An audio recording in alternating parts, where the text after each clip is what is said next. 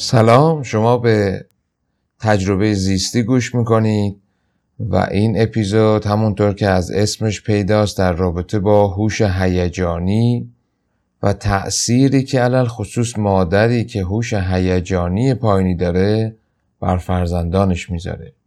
همون جوری که از عنوانش برمیاد نگاه غالب در این نوشته به صورت آسیب شناسانه است. یعنی درباره این نگفتیم که چطور می شود هوش هیجانی بچه رو بهتر کرد چطور می شود بهتر برخورد کرد. کاری به این موارد نداشتیم. موقع هایی که نگاه آسیب شناسانه داریم صرفا میگیم چه کاری چه آسیبی ایجاد می‌کنه.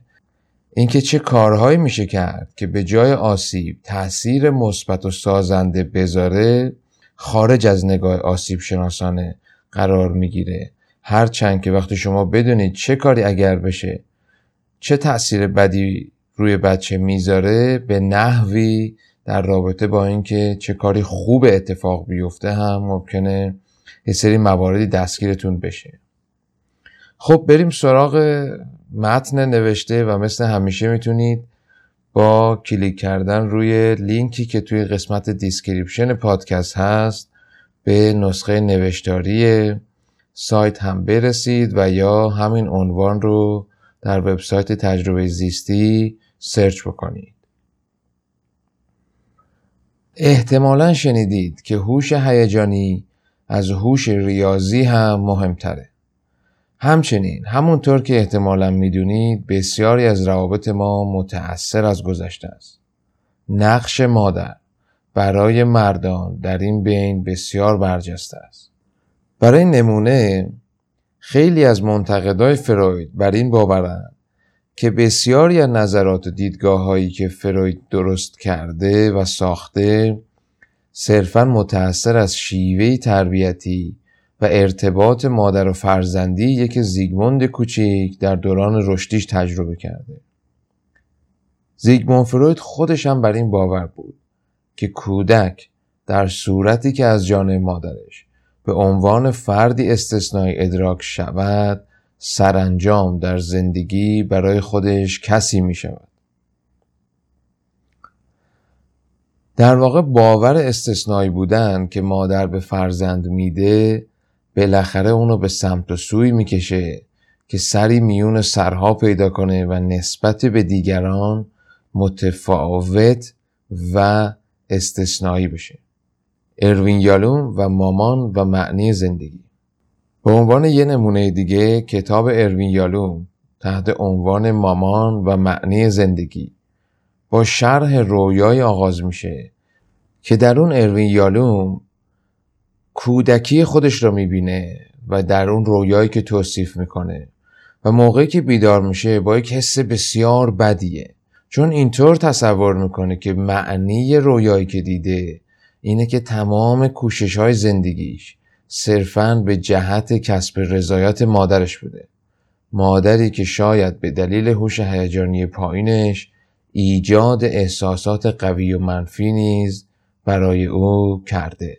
برای نمونه اروین یاروم در کتاب زندگی نامش چگونه خودم شدم که بر مشروع رویدادهای ریز و درشت زندگیشه از ابتدای کودکی تا هشت سالگی خودشو به شکلی تعریف می‌کنه که در اونها مادرش سبب ایجاد حس بیزاری، درک نشدن، دور افتادن، دیده نشدن، ایجاد جدایی بین او و پدرش و احساسات مشابهی در او شده. حالا اروین یالوم شست و اندی ساله که عمری تلاش کرده به سبک خودش زندگی کنه و یک درمانگر بسیار شناخته شده است رویایی رو می‌بینه که در اون نسخه کودکی خودش رو می‌بینه که تلاش او رو برای جلب رضایت مادرش نشون میده. زیگمان فرویدی که نه تنها به نقش هوش هیجانی مادر در زندگی پسر بچه واقف بود که عمر خود را وقف ادراک کردن این نقش در کنار کارهای دیگر نمود و همینطور اروین یالوم فقط چند نمونه اندک از متخصصان برجسته تحصیل کرده دانشمند و اتفاقا روانشناس و روان درمانگری هستند که سالیان سال شاید نیم قرن تلاش حرفه‌ای کردند و همچنان می‌دونن که زندگیشون متأثر از گذشته است. حالا که برای ما یه قدری روشن شد این تأثیرات به سادگی قرار نیست از روان فرد زدوده بشه بهتره به این موضوع نوشتار بپردازیم که چه شیوه هایی وجود داره و چه طریقی هست که مادری که هوش هیجانی پایینی داره در فرزندش ایجاد آسیب می‌کنه؟ مادری که هوش هیجانی پایینی داره احتمالا در برقراری اعتماد بازتاب دادن احساسات تحمل کردن تکانه های تازه در فرزند ایجاد انگیزه و تربیت سالم با یه مشکلاتی مواجه خواهد شد. همچین مادری خیلی ساده اعتماد فرزندش رو خدشدار می‌کنه. مثلا تصور کنید که مادری با یک دفترچه مواجه میشه که در اون فرزندش احساسات کودکانه و خالص خودشو افکاری که سبب پریشونش میشن رو نوشته. مادری که هوش هیجانی پایینی داره خیلی ساده. محتویات اون دفترچه رو برمیداره می‌خونه. نه تنها می خودش می‌خونه که اونو برای دیگران هم تعریف می‌کنه و حریم خصوصی فرزندش رو نقض می‌کنه. و باعث میشه که دیگران در برخوردشون با اون بچه در رفتارشون تغییراتی ایجاد بشه. و با این کار اونچه که اون آدم برای خودش نوشته رو از یک حالت خصوصی و شخصی به یک حالت جمعی تغییرش میده.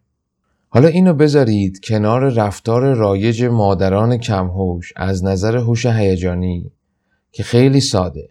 کیف موبایل کمد اتاق صندوقچه خصوصی و وسایل فرزندانشون رو جستجو می‌کنن. چون این مادرانی به خودشون حق میدن و میگن که من باید بدونم در زندگی فرزندم چی میگذره. نمونه این چنین مشکلایی تو فضای درمان بسیار بسیار فراوونه تقریبا میشه گفت اکثر کسایی که مراجعه می‌کنن حداقل در چند تا بعد از این ابعادی که گفتم یه سری مشکلهایی دارن و اون اعتماده نیست خدشدار شده. اعتماد عزت نفس احساسات. بخش دیگه از این نوشته است.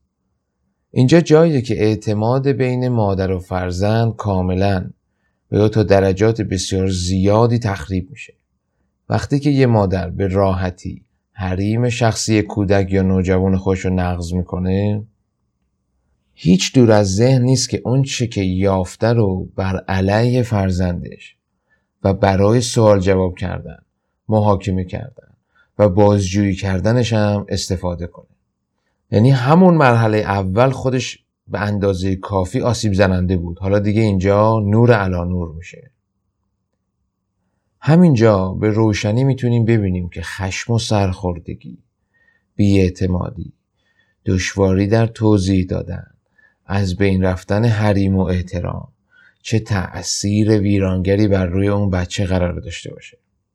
متاسفانه چون این ویژگی هایی در مادران بسیار رایشتر از چیزیه که ممکنه در نگاه اول تصورش کنیم.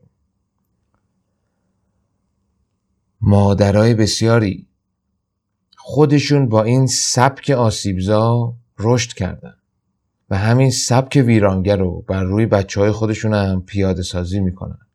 اونا در واقع مشغول زندگی کردن گذشته تراماتیک و آسیبزای خودشونن. حالا تنها تفاوتی که کرده اینه که اینجا اون مادره که در نقش ناقص تخریبگر و شکننده اون احترام و اعتماد قرار می‌گیره و حالا فرزند خودشه که داره این نقش دوم رو بازی می‌کنه یعنی کسی که داره آسیب می‌بینه.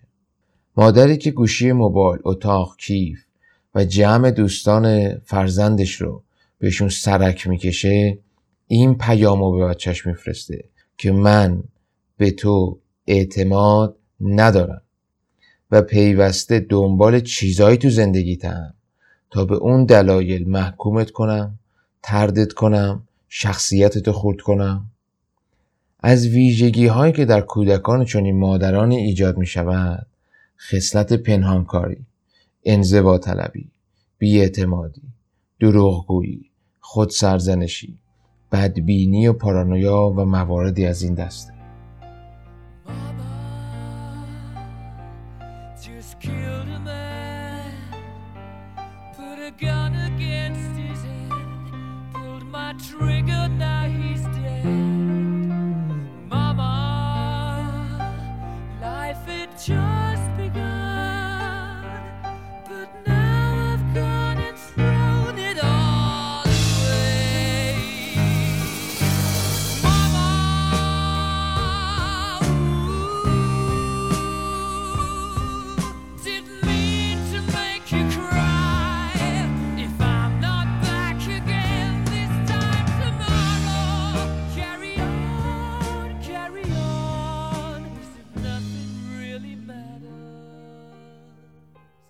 نقش رواندرمانی در کودکی و نوجوانی و بزرگسالی.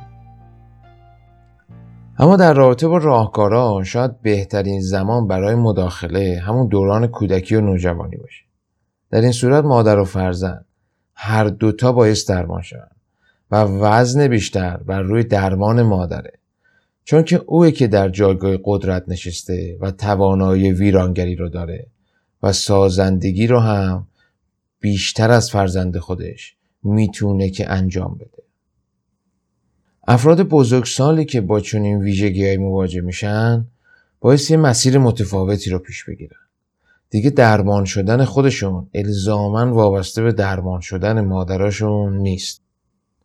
وقتی که یه فرد به دوره جوانی و بزرگسالی می‌رسه بهتره که تلاش کنه. هویت مستقل خودش رو بسازه. و بخشی از رشد شخصیت مستقل اینه که برای سلامتی خودش و سلامت روان خودش جدا از مادرش برنامه ریزی کنه.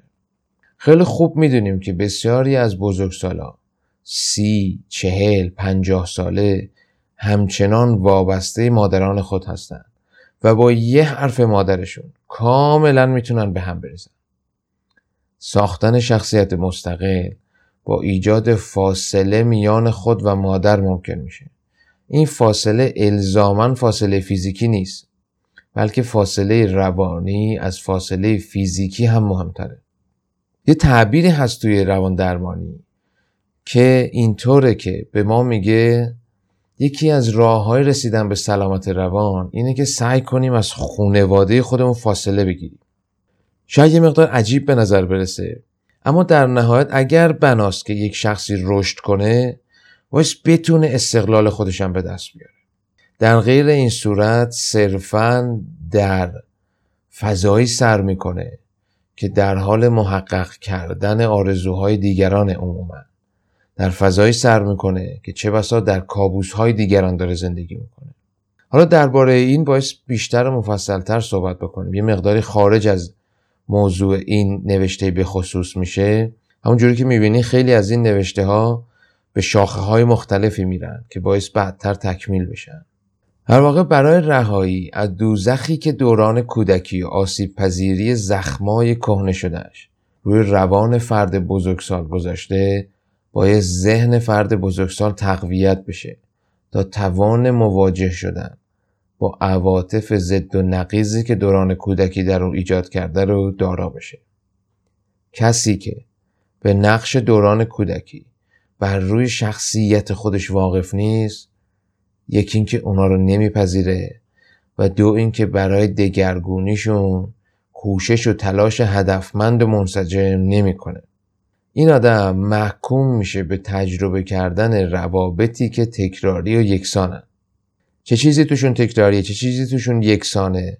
فقط از طریق تحلیل کردن زندگی اون آدم میشه فهمید چون یه معنای شخصی داره.